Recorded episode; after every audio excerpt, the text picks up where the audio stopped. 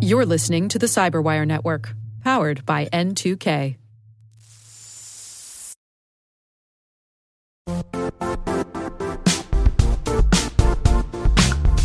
The IT world used to be simpler.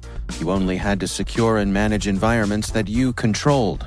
Then came new technologies and new ways to work.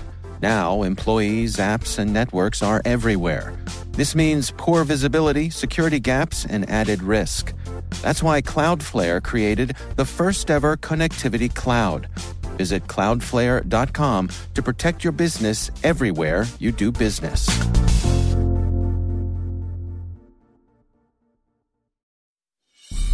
Hi, and welcome to Spycast. I'm your host, Dr. Andrew Hammond, historian curator here at the International Spy Museum in Washington, D.C. Spycast's sole purpose is to educate our listeners about the past, present, and future of intelligence and espionage.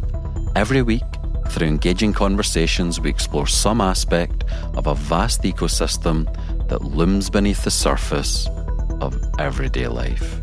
We talk to spies, operators, mole hunters, defectors, analysts, and authors to explore the stories and secrets, tradecraft, and technology of the secret world.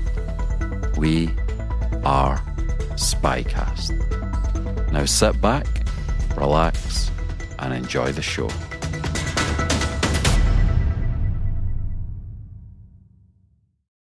Welcome to this week's episode of Spycast. This week's episode is a thrilling spy v spy struggle that took place during the US Civil War in the city of Liverpool. At the start of the Civil War, the South had a single Navy ship, while the dockyards in Liverpool built more ships than the rest of the world combined. Charming and devious Southerner James Bulloch set out to covertly build ships for the Confederate Navy while getting around a number of British laws that forbade him to do so. Quaker abolitionist Thomas Dudley, the new consul of the United States in Liverpool, set out to stop him.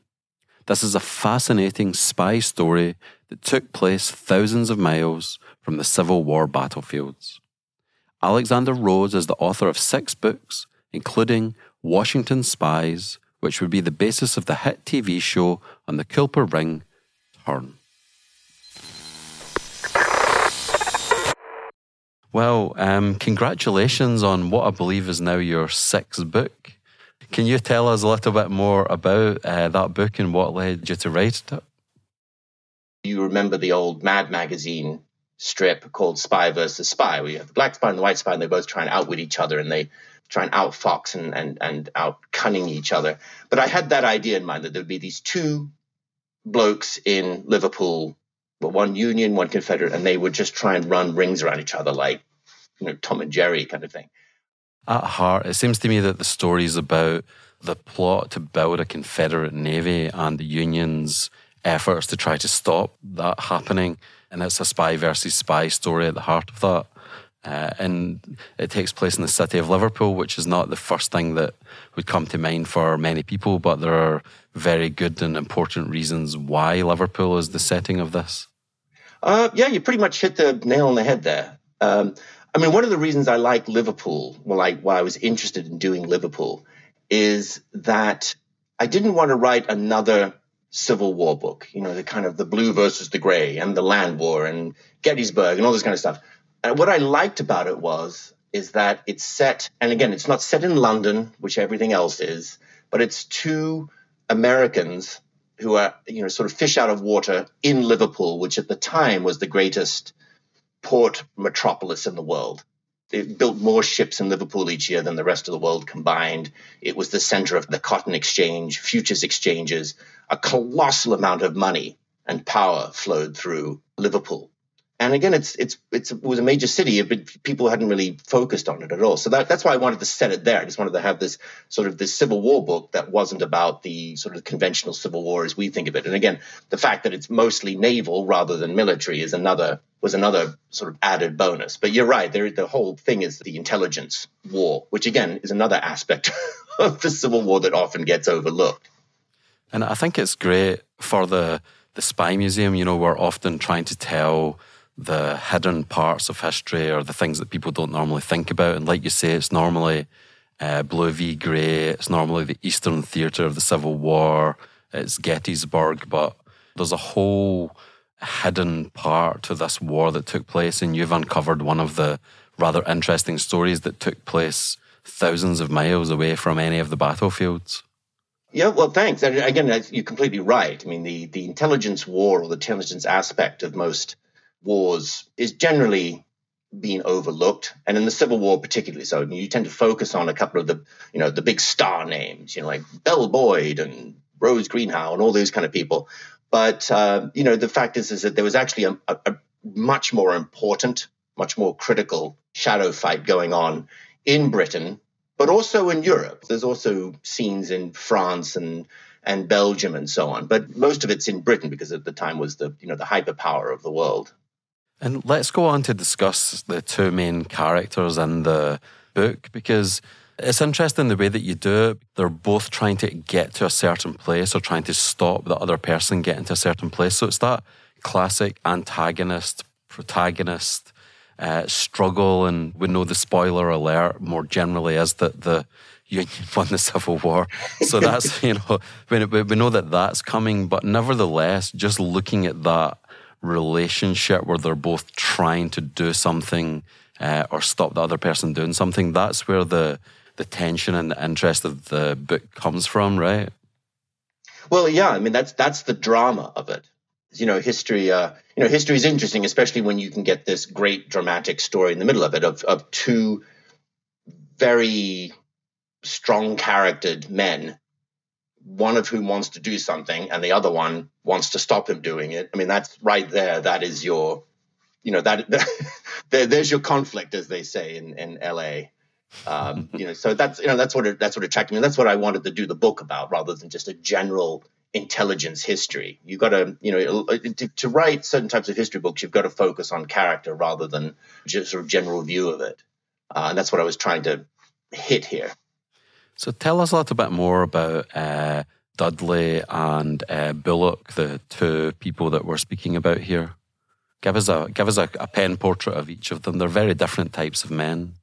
Well, that's also another attractive aspect to them. You've got the you've got you know you've got the lion and then the fox, and they are they are combating each other. Uh, James Bulloch was the Southern or Confederate agent, and he's the the fox of the title. Uh, you know, he was very cunning. He was very charming. He was very devious. He was very, very sly. And he was born in Georgia. And, you know, his family, you know, they'd been there for several generations. They owned slaves. He didn't own slaves at all because he left for, um, he joined the U.S. Navy uh, several decades before the war and very rarely went back to the South. He was based in New York. And after leaving the Navy, he worked for a mail company running uh, steamers up and down the East Coast. So he had no property, no interests or anything in the South.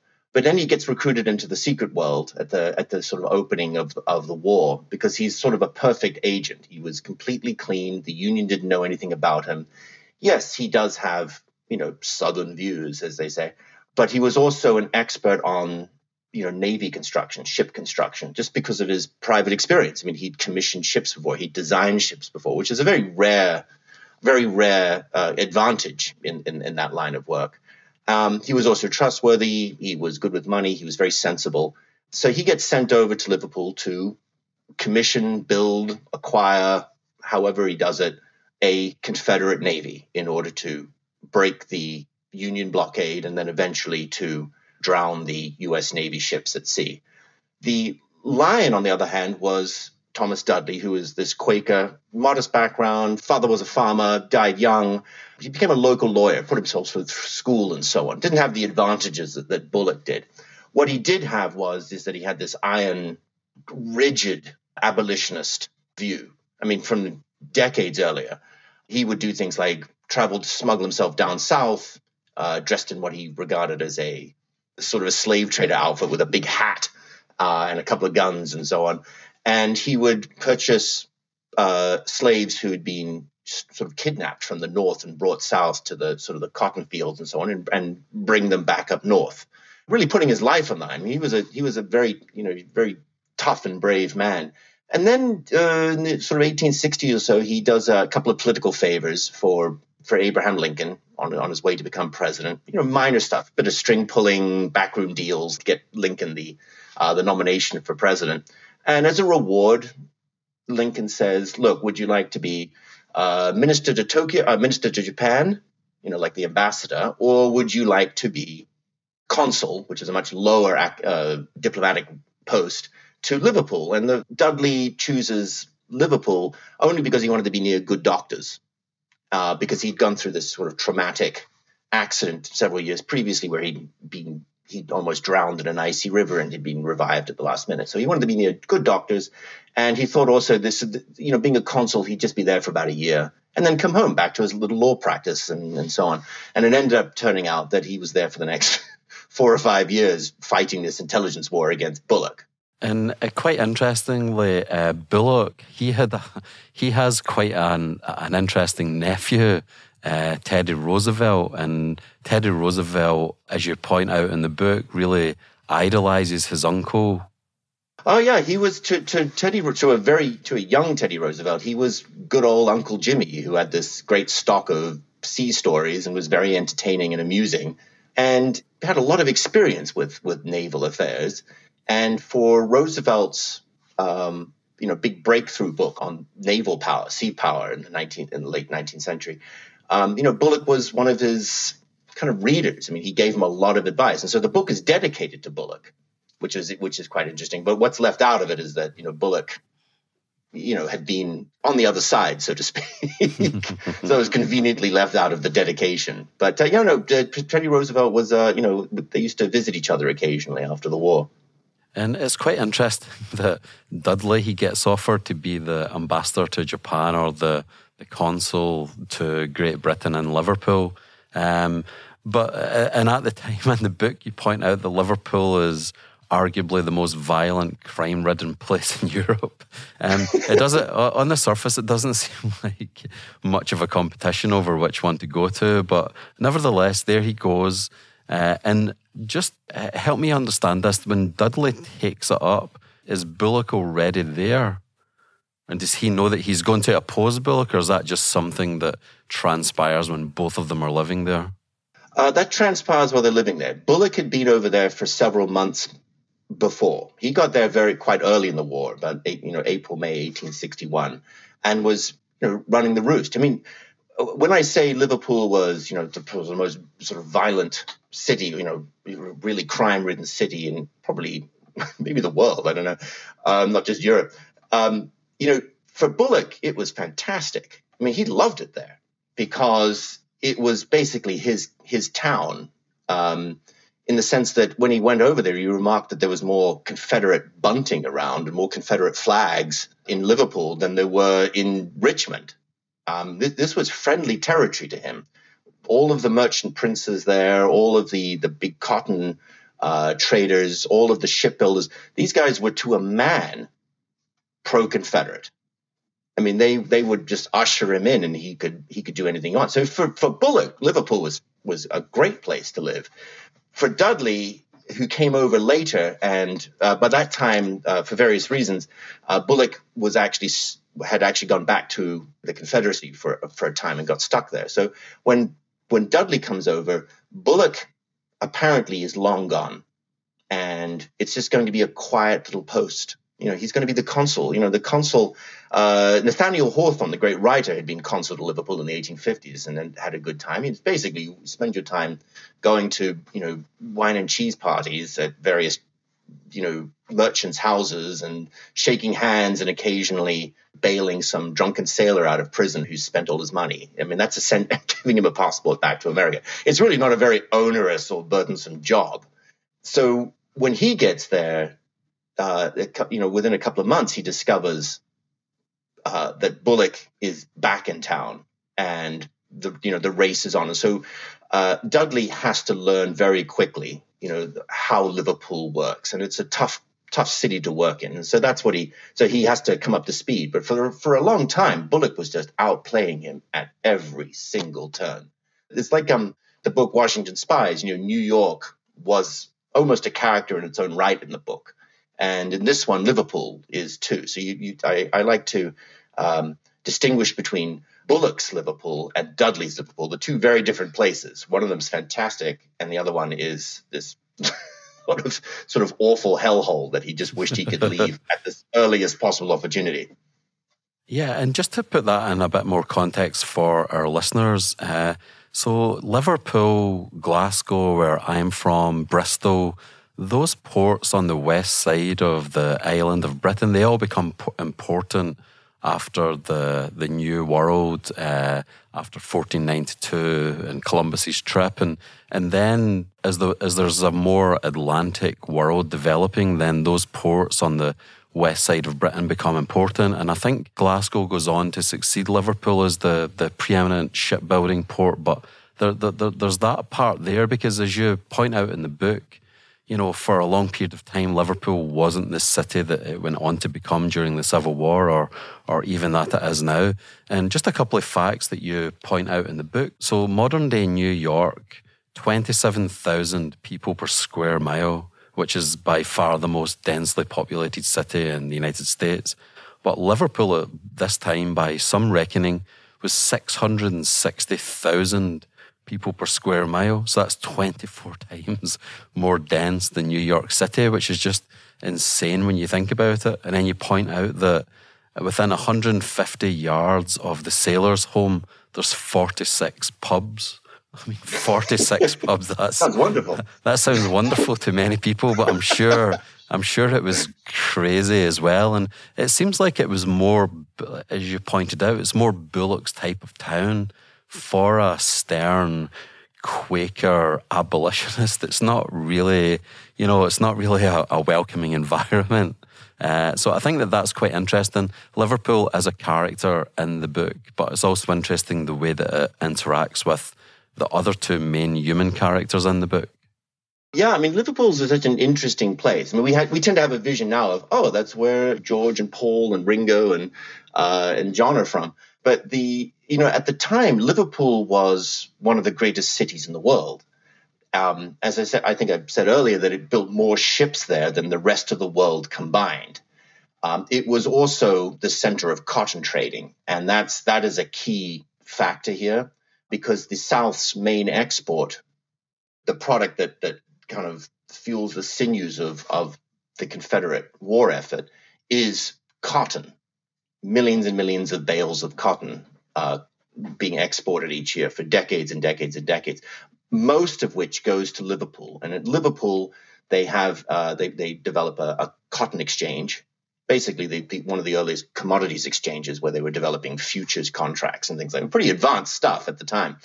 And uh, from there, it gets sold out to various manufacturers, uh, factories, all that kind of stuff, where it's then uh, refined, made into high quality clothing and, and, other textiles, and then re exported to the rest of the world. Uh, this is a huge, cotton is a huge industry, the biggest by far in Britain. Um, it's kind of almost sort of forgotten about nowadays. But um, but the fact is, I mean, they they say something like uh, you know I can't remember the exact statistic, but a, a large, kind of a majority of the British population is somehow indirectly or directly reliant on the cotton industry. Um, it's a huge business, and the South supplies about 98% of that cotton. Without that cotton, you could say the British economy would have you know, a national heart attack. I mean, if that suddenly got cut. Now, the British, in the meantime, are trying to develop. They they realize their own uh, over dependence on on a, bunch of plantation guys in uh, in the south. Uh, so they're trying to develop Egyptian and Indian cotton through the empire, but the stuff just doesn't have the quality of southern cotton. It just simply doesn't. It wouldn't have it from the ten or fifteen years. It takes a long time to develop these kind of industries. Tell us a little bit more about King Cotton, cotton diplomacy, or white gold, as you call it in the book, because that's that's really at the center of all of this. For the South, they are very reliant on that. Britain is very reliant on it. So it seems that at one level, it's obvious that the South and Britain are going to link up because they've got this mutual uh, mutually shared interest in, in cotton, but it's not quite as simple as that, is it? And also, Britain begins to, although it's not of the same quality, they begin to bring in a lot more cotton from different places, which the South doesn't foresee. It almost reminds me a little bit like when Russia invaded Ukraine and, and Germany and other countries are like, you know, maybe we don't want to be reliant on one country for all of this stuff because if, if something happens, then we're exposed. So just walk us through that, the cotton geopolitics almost of the American Civil War and, and the role that it plays in the relationship with Britain. Uh, yeah, it's a it's, it's a big question. The you know cotton was the South's biggest export. It's basically its only export, uh, and its biggest customer, one of its only customers, was Britain. So if you were a Southern uh, plantation owner or you were a, you know a southern politician, you know you before the war you believed that if war came, Britain and the South were natural allies against the North, uh, which wasn't popular in England anyway, because uh, you know Lincoln was regarded as a as a tariff man uh, who was only interested in protecting northern manufacturers. Uh, the Brits at the time were were heavily in favor of free trade. You know, the southern aristocrats were in favor of free trade too. So everything is a natural alliance. And as I mentioned, when Bulloch, that's one of the reasons why when Bulloch goes to Liverpool, he sees all these Confederate flags around. Uh, within Britain, the British attitudes towards the South and the North were, or on the Civil War for that moment, for that part, were, you know, there were this odd mixture. Um, most at the beginning of the, and they would change over time. Most of the people, you know, especially the upper classes in in Britain, had a kind of romantic attachment to the South before the war. They were so-called, you know, gentlemen just like them. Uh, you know, they owned large properties, but you know, it was kind of assumed that you know, over the next decade or two, uh, there would be a lot of manumission. This whole antique institution of slavery would kind of just go away and we could get back to business. There's also an idea of you know the South being an underdog and the North picking on them and bullying them and all this kind of stuff. On the other hand, there was also this competing problem of if you are running an empire like the British, do you really want to be encouraging small underdogs to start rebelling against the central power? of, say, Washington or London. I mean, for instance, if the South can rebel against the North, then why can't your colonies in the West, in the Caribbean, rebel also? So there was a little bit of a restraint on on getting too excited about Southern rebellion. Um, there was also an aspect of, well, you know, look, these guys have just they didn't get what they wanted. Now they've gone off and started a war. And, you know, now they're trying to drag us into it. So the basic British attitude, the official British attitude, was one of strict neutrality. Strict neutrality as well, meaning we're going to wait and see to see who's winning, and then we'll we'll come in on that side. That was, you know, just just the usual great power politics. France had the exact same policy on this. There was also a lot of confusion about what on earth this civil war was all about. I mean, nobody really understood. Nobody really understood it. So it was this, regarded as this kind of one of these, you know, occasional breakouts of insanity among their sort of colonial cousins across the pond. Um, so best just to stay out of this. Complicating all of this was the cotton issue, and as as we would, talked about before, you know, Britain was heavily reliant on southern cotton, so they had to be they had to maintain the flow of cotton in order to keep their own economy uh, on on the straight and narrow. And the problem is is that the southern plantation, the southern governing class, also were also very very aware of this. So, in I think in one of the great mistakes of the South, I mean, you could say they made a lot of mistakes, but this is one of the biggest ones, is that they imposed a cotton embargo near the beginning uh, after a few months of the war, and that they held back their cotton supplies in order the, the thinking being that it would bring the Brits to their senses after this ridiculous neutrality proclamation, and they would come in on their side, and there would be this grand Anglo Confederate alliance. The Royal Navy would come over and, and blow away Lincoln's little ships blockading the South, uh, while Southern armies uh, struck north like a blitzkrieg, and British armies came down from uh, you know, came down from Canada and relived the the War of 1812 with maybe burning Washington or something like that, and kicking the impertinent Lincoln to the curb. So there's a great scheme going on here, but there's a problem with this is that you don't usually twist a lion's tail like that. What it did was instead of bringing the British in on the southern side, it annoyed the British greatly because they could see when they were being trying to be manipulated into a war they didn't really want. So yes, they begin, as you mentioned, to try and accelerate efforts to grow their own cotton, especially in Egypt and and India. And you know, it didn't work out for the time being, but they, you know, over over the next decade or so, or several years, those imports began to grow considerably you know, and the South also made a huge mistake in this cotton embargo, and that they also needed the money from the cotton being sold in Liverpool. So they suddenly not only annoyed Britain, but they also starved themselves of the financing needed to run a war. And that's where Bulloch came in, and that he was always he was always looking around for sources of financing, and that's how he got into this kind of dark financing with this rather shady uh, front bank in Liverpool which I, I, talk about in the book, that, and it becomes like a, a, a gun and cotton smuggling scheme. We'll be right back after this.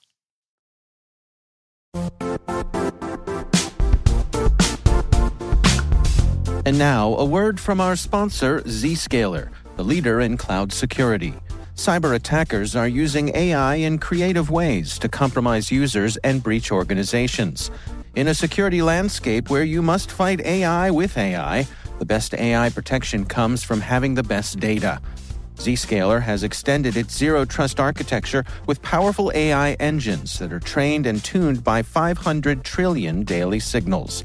Learn more about Zscaler Zero Trust Plus AI to prevent ransomware and AI attacks. Experience your world secured. Visit zscaler.com slash zerotrustai.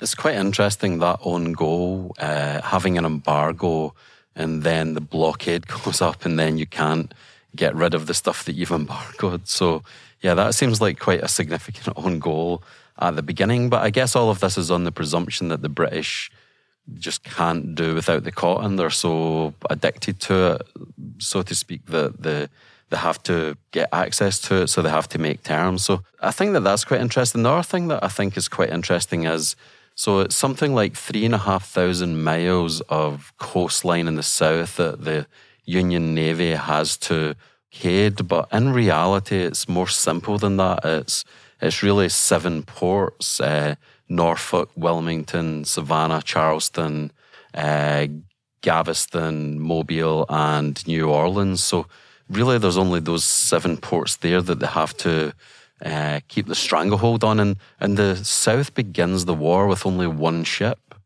This is where the, the Confederate Navy in your book becomes so interesting because, you know, the, this is strangling the life out of the Southern War Plan because of this issue. So, so getting a navy or getting blockade runners or commercial ships that are going to har- harass commercial ships and so forth is is really really important. So actually, Bulloch's mission is in many ways it's it's kind of central to the to the whole outcome of the war, even although maybe it's not thought of in those terms. Exactly. I mean, the uh, you know the naval aspect of many wars is is often downgraded in terms of you know in terms of interest in the land, you know, the great land decisive clashes. But the attritional struggle at sea during the Civil War is is extremely important, and as you say, you know, Bulloch exemplifies that. The Union blockade you know, what, what the beginning was full of holes. You can't guard three and a half, four thousand miles of coastline uh, with just the handful of ships that the U.S. Navy had. The South knows this. What the South didn't work out was is that as the Union admirals worked out fairly quickly, is as you said, you just have to block the major ports, and then you cut off ninety five percent of the international trade. So that's where you that's where Bulloch needs to start buying up and commissioning a huge number of blockade runners these are smaller, very fast ships that would sneak in and out of southern ports go to somewhere like the Bahamas or Nassau. Nassau was the sort of the center center of all of this trade. Uh, it's quite an amazing place, Nassau, during the Civil War. And then they would be transshipped over to Liverpool. And it's it's almost as if it's a battle of the Atlantic uh, way before the Second World War Battle of the Atlantic, because the Atlantic as a, a theatre of the conflict is is foundational. Because if the South can't get money, if it can't get arms, if it can't supply its armies, then it, it slowly is going to get worn down. It's almost like kryptonite. It just slowly drains the energy away from it. And for the union, this is central to their strategy as well. You know, we know what happens now, but uh, at various points, there's people in the north that want to, you know, reach out or try to settle it or or for the war to come to an end. So um, there's the, the period where it's it's kind of critical, and this is this is not the the kind of thing that people necessarily gravitate towards, like the Battle of Gettysburg or you know Shiloh or something like that. But but this is at, at a more grand strategic level. This is this is really central to the to the Civil War because if we look at the time period when it is, it isn't a Welling, you know, it isn't the Battle of Waterloo type affair. It is becoming more industrialized trains, communications, telegraphs. Uh, just the sheer number of people that are involved as well compared to the Battle of Waterloo. It's like what, you know, 30,000 people on the field or something. We're talking huge numbers of people that, that are involved in the Civil War. So I, I just think it's really, really interesting that your book touches on that bigger strategic role of the maritime theatre and the eventual outcome of the American Civil War. And we don't have time to go into that uh, a ton, but I just find it really, really interesting. So uh, thanks for bringing it that's up. Part two. yeah, this, that's part this. two. Yeah. so stay tuned. Same time next week. so let, let let's go on to you know our two main uh, figures, Dudley and Bulloch. Can you give our listeners an example when the two of them butted up against each other. So we've spoke at a more general level.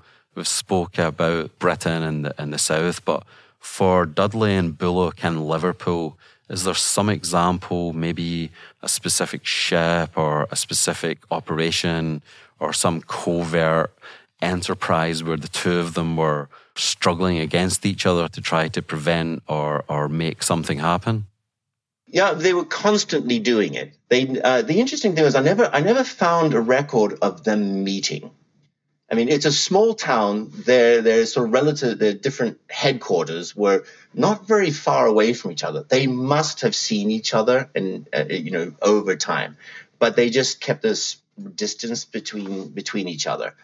The, their biggest clash was over uh, a ship known that would become known and feared as as the Alabama, which was a, uh, a you know the the, the cotton rate uh, the commerce raider.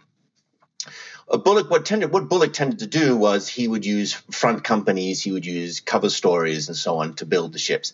Uh, it's a complicated, uh, you know, subject, but essentially you could not build warships or anything that even looked like a warship, you know, or was armed as a warship in a British port for uh, you know competence uh, in which Britain is neutral uh, for a different theater.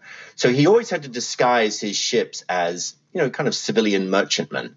And the plan was is that you would do all that. You would recruit a, a civilian crew from Liverpool, who allegedly didn't know what was going on. You, everyone had to pretend to be completely innocent and ignorant of, of any, but of course they all knew. Uh, the ship, that ship would then go out somewhere way beyond British jurisdiction, somewhere in the middle of the Atlantic, uh, where it would rendezvous with a, a smaller ship, like just an old tender or an old freighter that was filled with armaments. And the weird thing was you could buy arms in Britain, but you couldn't build ships. Uh, and then they would rendezvous uh, at a site of, of Her Majesty's government and the arms and the cannons and the cannonballs and the shrapnel and all this kind of stuff would be transfer would be transferred over to the so-called civilian ship. Uh, then a Confederate crew would arrive.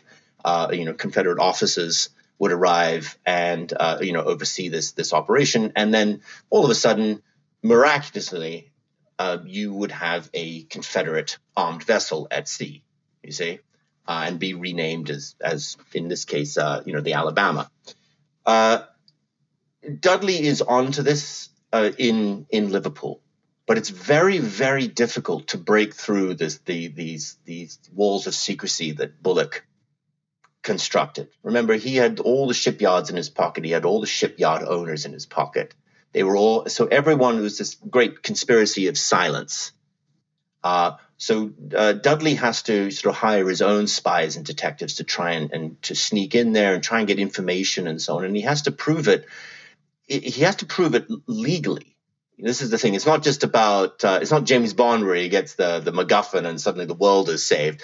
I mean, Dudley, and he's not going to go around assassinating people. It's, it's just not that kind of that kind of game. He has to put together a dossier. He has to put together legal documents, affidavits, all this kind of stuff, and go through the embassy in London, which then has to persuade the Foreign Office uh, and the and the British government to act to bring you know cases against these shipyard owners for breaking the um, for breaking the law it's known as the Foreign Enlistment Act uh, for building ships for a competent nation. So these guys, so Bulloch and Dudley are constantly, you know, circling each other, trying to, you know, trying to look for the weaknesses, trying to exploit each other, trying to send in spies. Uh, you know, Bulloch, for his part, is is always got his eyes on Bulloch. Um, at one point, you know, Dudley is sending in uh, a, a detective named Maguire to go you know pick up gossip in, in taverns and so on about what exactly this this mysterious ship is going to be. Uh, whereas at the same time, Bulloch gets a coup when he somehow recruits a clerk in Dudley's solicitor's office, who then sends him sends him long and detailed notes of exactly what Dudley's about to do. And so, and I reproduced these. I actually found the original copies from this clerk mentioning it to you know detailing everything that uh, that Dudley was about to do, which is one of the reasons why Dudley thinks that that for a long time Bulloch's a magician. I mean, the guy can see around corners. He seems to know everything he's about to do, and he can't figure it out until it comes clearer later that really Bulloch's just a cheap conjurer. You know, he had this inside man, and once Dudley found it out, then he cuts him off, and suddenly Bulloch isn't quite as brilliant and as clever as he as he was sort of masquerading. Um, so it's this very interesting sort of dynamic between the two, with Dud- with Bulloch trying to construct a ship very very secretly, you know, not and not antagonizing the British government in any way, um, and Dudley trying to penetrate that that secrecy and to try and you know bring him to heel and to get the government to act and to and to take down Dudley. So that uh, Bulloch, sorry. So that's that's the essential sort of fight between them. But that goes on for quite a long time. And again, they just have round after round after round. And m- most of the time, Dudley loses until he doesn't. And then he finally breaks Bulloch um, over the Rams issue. And, and that's the end of the Confederate shipbuilding uh, shipbuilding uh, effort. With the the Dudley Bulloch contest, they're developing sources. Uh, what we would call agents. Uh, there's there, the, there's a lot of secrecy and espionage and, and so forth going on. And in London, uh, there's Victor Buckley. Can you tell us a little bit more about him? He's quite an interesting figure, and it's quite a nice segue because I see in the background, Alexander, you've got the charge of the Scots Greys from the Battle of Waterloo. So I know that uh, Buckley's grandfather, or was it father, was a veteran of the Battle of Waterloo, but tell us a little bit more about him. He's quite a colourful and interesting uh, figure. Well, one of the reasons why Dudley couldn't couldn't understand how Bulloch always seemed to know what he was about to do. Just when he, you know, he was about to snap shut that mousetrap, Bulloch would always escape. He'd always wriggle out, get away at the last second. And it would turn out, and I, sort of I investigate this in the book, that Bulloch had an inside man. He had an, he had his own mole, to use a slightly anachronistic expression, in the Foreign Office. This mole, you know, he wasn't Southern. He was kind of a he was a romantic young man uh, who needed the money uh, and had a romantic attachment to to the South. And he was Queen Victoria's grandson, right? Uh, godson. Right? So godson, that was, was sorry. Godson, sorry. Why it was, uh, it's slightly, it would, it would have been an embarrassing moment, and the, the union didn't push it. You know, they, they, they still need to be friends.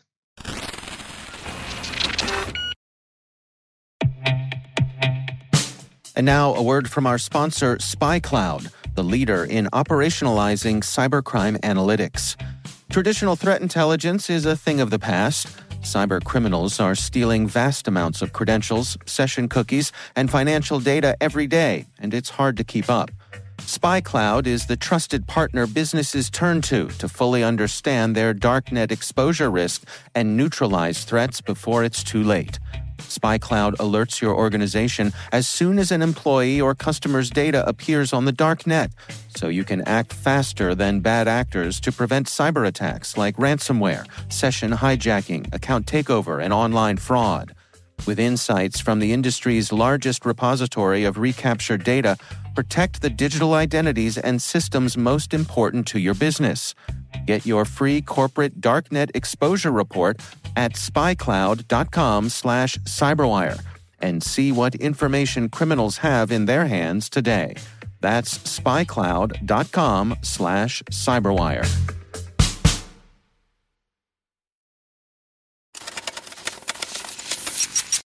So, I mean, there's so much stuff that I would like to get into, but we don't have time to go into them all. But could you tell us a little bit more about Henry Sanford, the de facto chief of Union intelligence in Great Britain? Uh, well, Sanford, Sanford's one of these great Victorian characters. Um, you know, one of these great adventurers, and he, you know, who he was there in the first year of the war.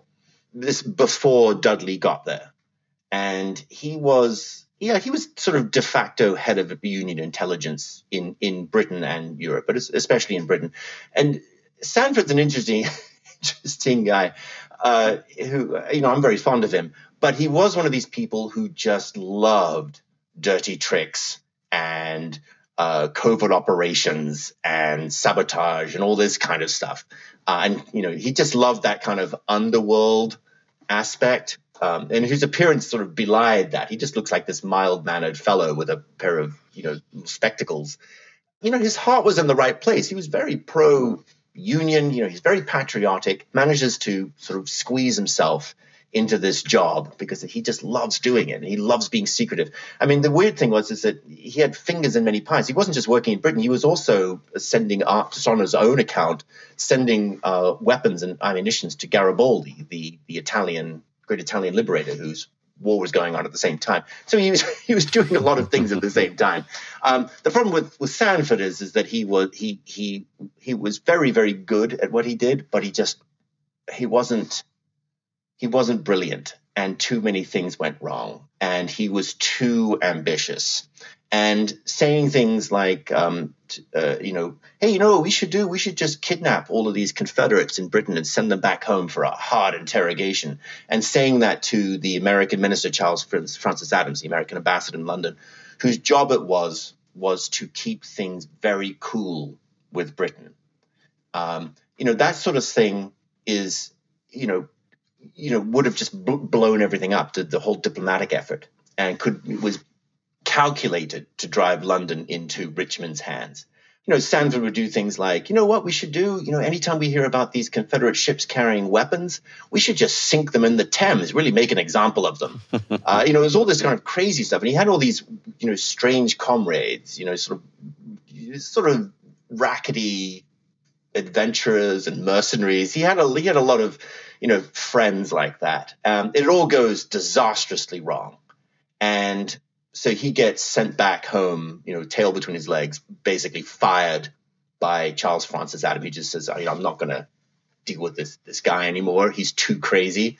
Uh, and that's when, and so when Dudley comes over, shortly after, you know, I think a week or two after after Sanford gets sent home, you know, he's instructed by Adams, whatever you do, don't rock the boat. No covert missions, nothing untoward. Just keep an eye on the Confederates, uh, which is what Dudley tries to do until he gets dragged in by Bulloch, who's who, as, as we said, who comes back soon afterwards, and then the spy war really begins. So he has to he has to uh, run his own, you know, spy net. He has to invent his own intelligence, you know, uh, intelligence effort against Bulloch.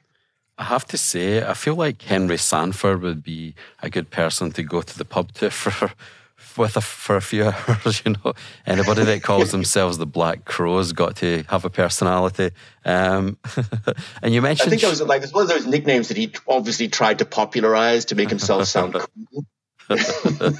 and um, you mentioned briefly there Charles Adams, and we don't have time to go into him, but he's interesting as well. He's in London uh, as the main representative of the United States, and he's the son of John uh, Quincy Adams and the grandson of John Adams. Uh, so that's that. I think that's quite interesting. Uh, and just moving on to the overall result of all of this. So, how consequential do you think this? struggle between Dudley and Bulloch was? Uh, how how much did this shape the course of the war? Is it is it an interesting story that's a constituent part of the overall outcome, or can we detect, uh, you know, will it actually push the scale this way or the other way? Like, what what's your take on how consequential this was? And this is always a difficult question, especially for espionage history. Uh, but yeah, what's what's your take on that? Uh, yeah, the problem with some intelligence history is that uh, sometimes it's a bit. Uh, I think of that Aesop's fable where the the fly alights on a chariot wheel and and declaims upon how much dust he's raising. It's a little, but in this case, that's that you know it, the Bulloch versus Dudley um, it, uh, story is it's it's really it's not the fly it's it is actually the chariot wheel in the sense that this was extremely consequential in it, and by that I mean by stopping Bulloch, but if, if, put it this way, if Dudley hadn't stopped Bulloch, if Dudley hadn't existed, and Bulloch had created this massive fleet of blockade runners and had built more and more commerce raiders, like the Alabama and the Florida, and had then sent his ironclad rams to sea, what you're looking at there is, is that there would have been a huge amount of pressure on Lincoln you know, to prevent a collapse of U.S. naval power. Many more sinkings of, of, of American merchant vessels. You would have had, uh, you know, much larger inflows of uh, arms and weapons and, and so on at, at, key times into the South. Uh, and the biggest, the biggest, uh, the biggest change of all would have been that it would have that having the, the sea lanes open like that would have you would have allowed the fight, the South to fight on much longer than it actually did. And more to the point, remember the South doesn't have to win the war in order to win. It just has to not lose. It has to, again, this uh, this is Southern strategy. It has to persuade the North that this war is going to go on forever. That there will, this is a slow attritional struggle more and more of your boys aren't going to come home and for what? You're losing you know we're sinking your ships uh, britain is is kind of on our side. Eventually britain might come in once it gets annoyed that it can't trade freely with with us. And then you're going to be dealing with the royal navy. Wow. And one thing that i wanted to pick up on and uh, i'd like to circle back to it british public opinion. So you mentioned there that liverpool was a pro Confederate town, generally speaking.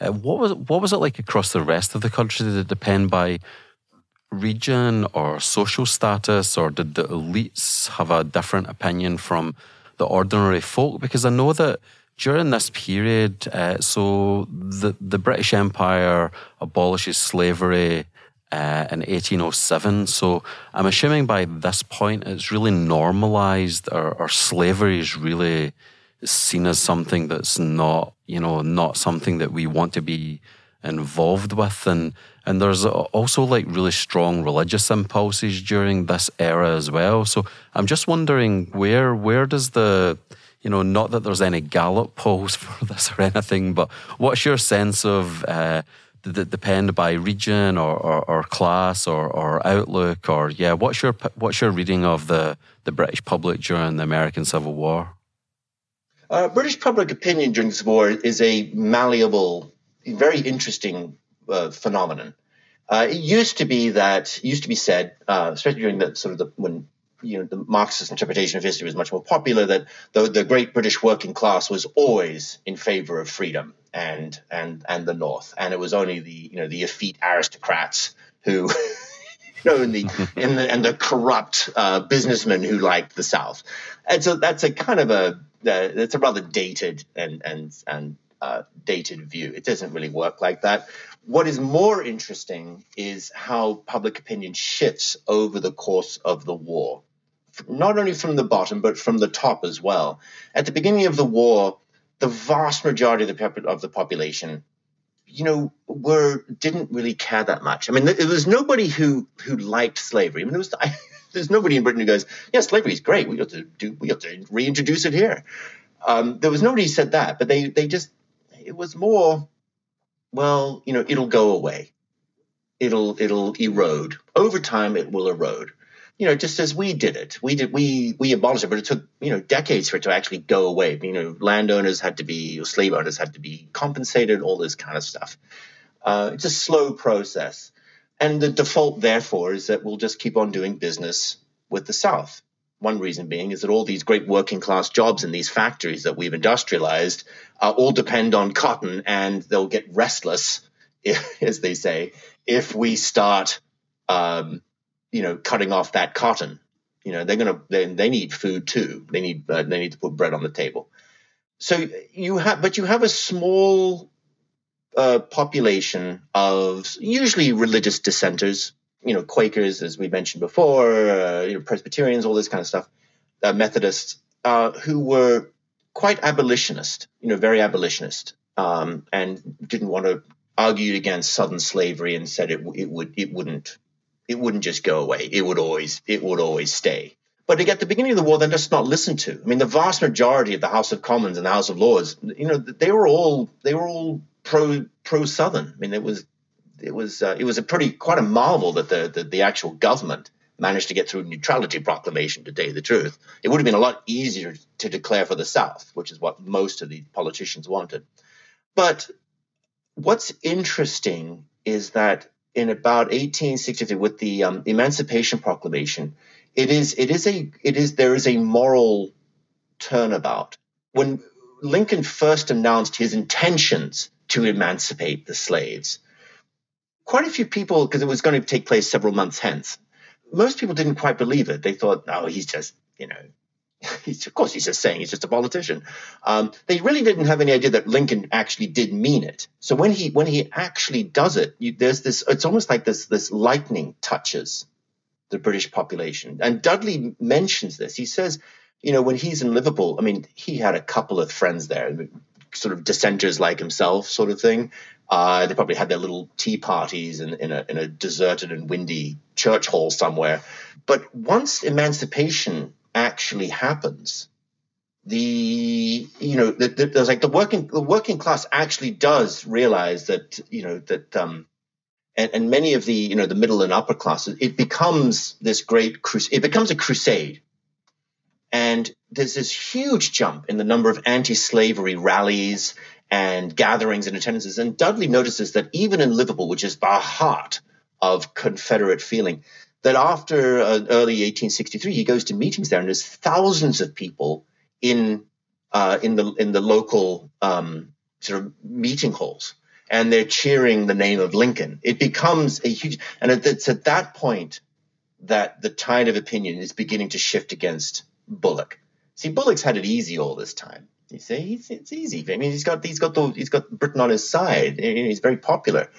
After that, he's struggling uphill because and Dudley exploit uh, Dudley exploits this. You see, because he's got the, the tide of public opinion is, is is is turning inexorably against the South, which makes the British government more likely to start clamping down on uh, you know, Confederate undercover business with these ships.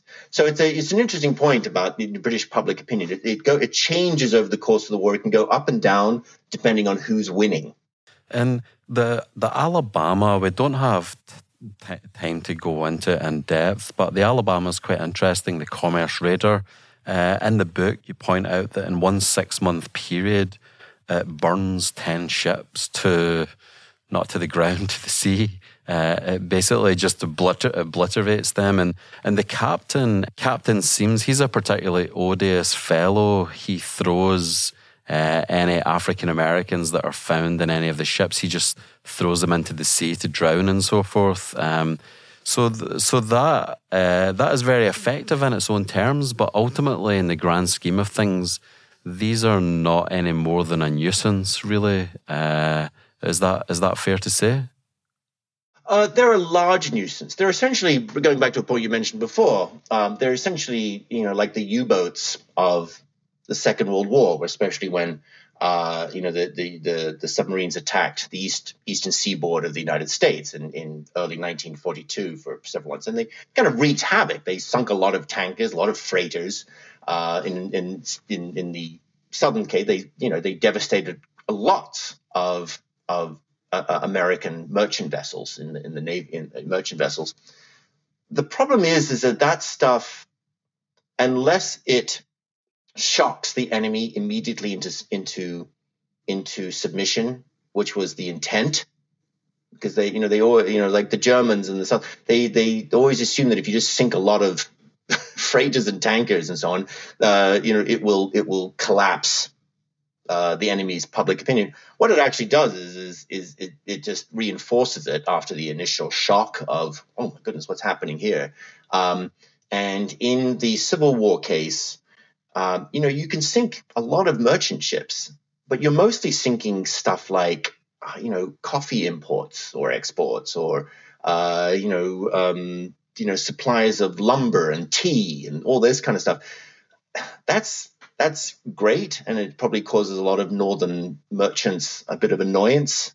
And but at the same time, you can't win a war like that it's just it's you're simply not sinking war material. You're sinking everyday pantry goods uh, that can be that they can afford to replace. Uh, while at the same time you're uh, you're burning through your armies on the battlefield and you're rapidly you you have a very sm- relatively small industrial base. You can't manufacture uh, you know, useful stuff like uh, railway engines and uh, you know battleships and things like that, or even that many guns, and you're running out you're running out of men at the same time.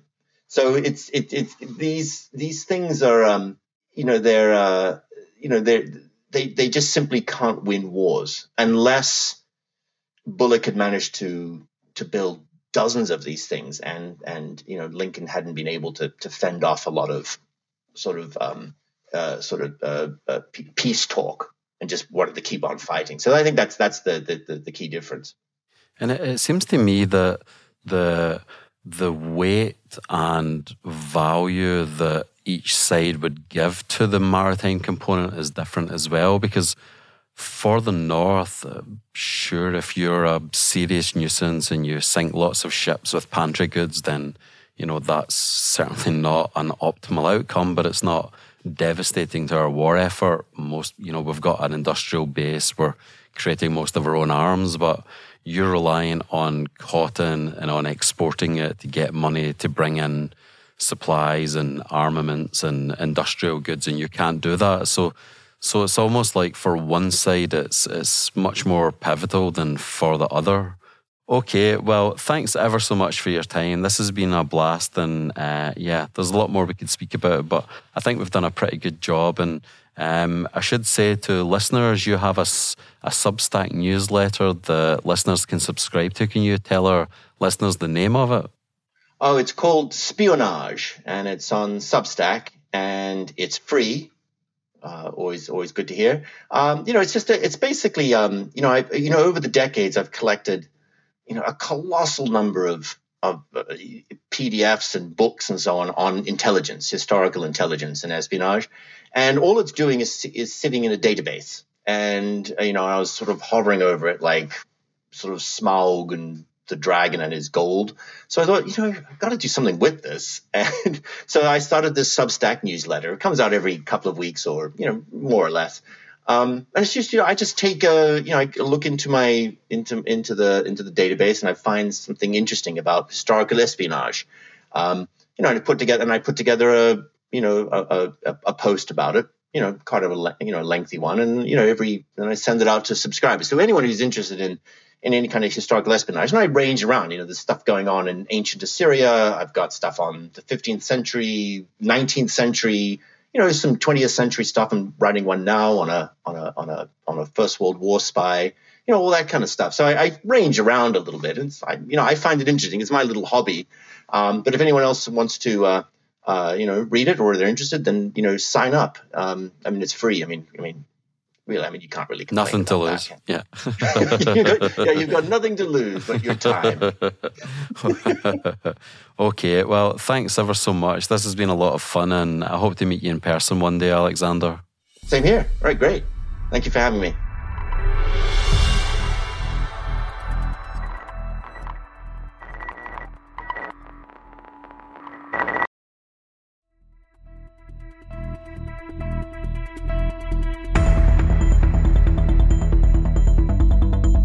Thanks for listening to this episode of Spycast.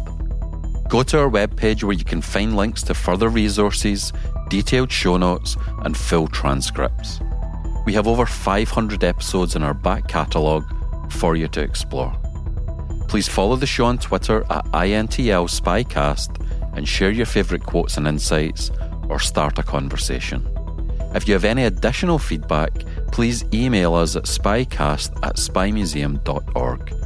I'm your host, Dr. Andrew Hammond, and you can connect with me on LinkedIn or follow me on Twitter at spyhistorian. This show is brought to you from the home of the world's preeminent collection of intelligence and espionage related artifacts, the International Spy Museum. The Spycast team includes Mike Mincy and Memphis Vaughn III. See you for next week's show.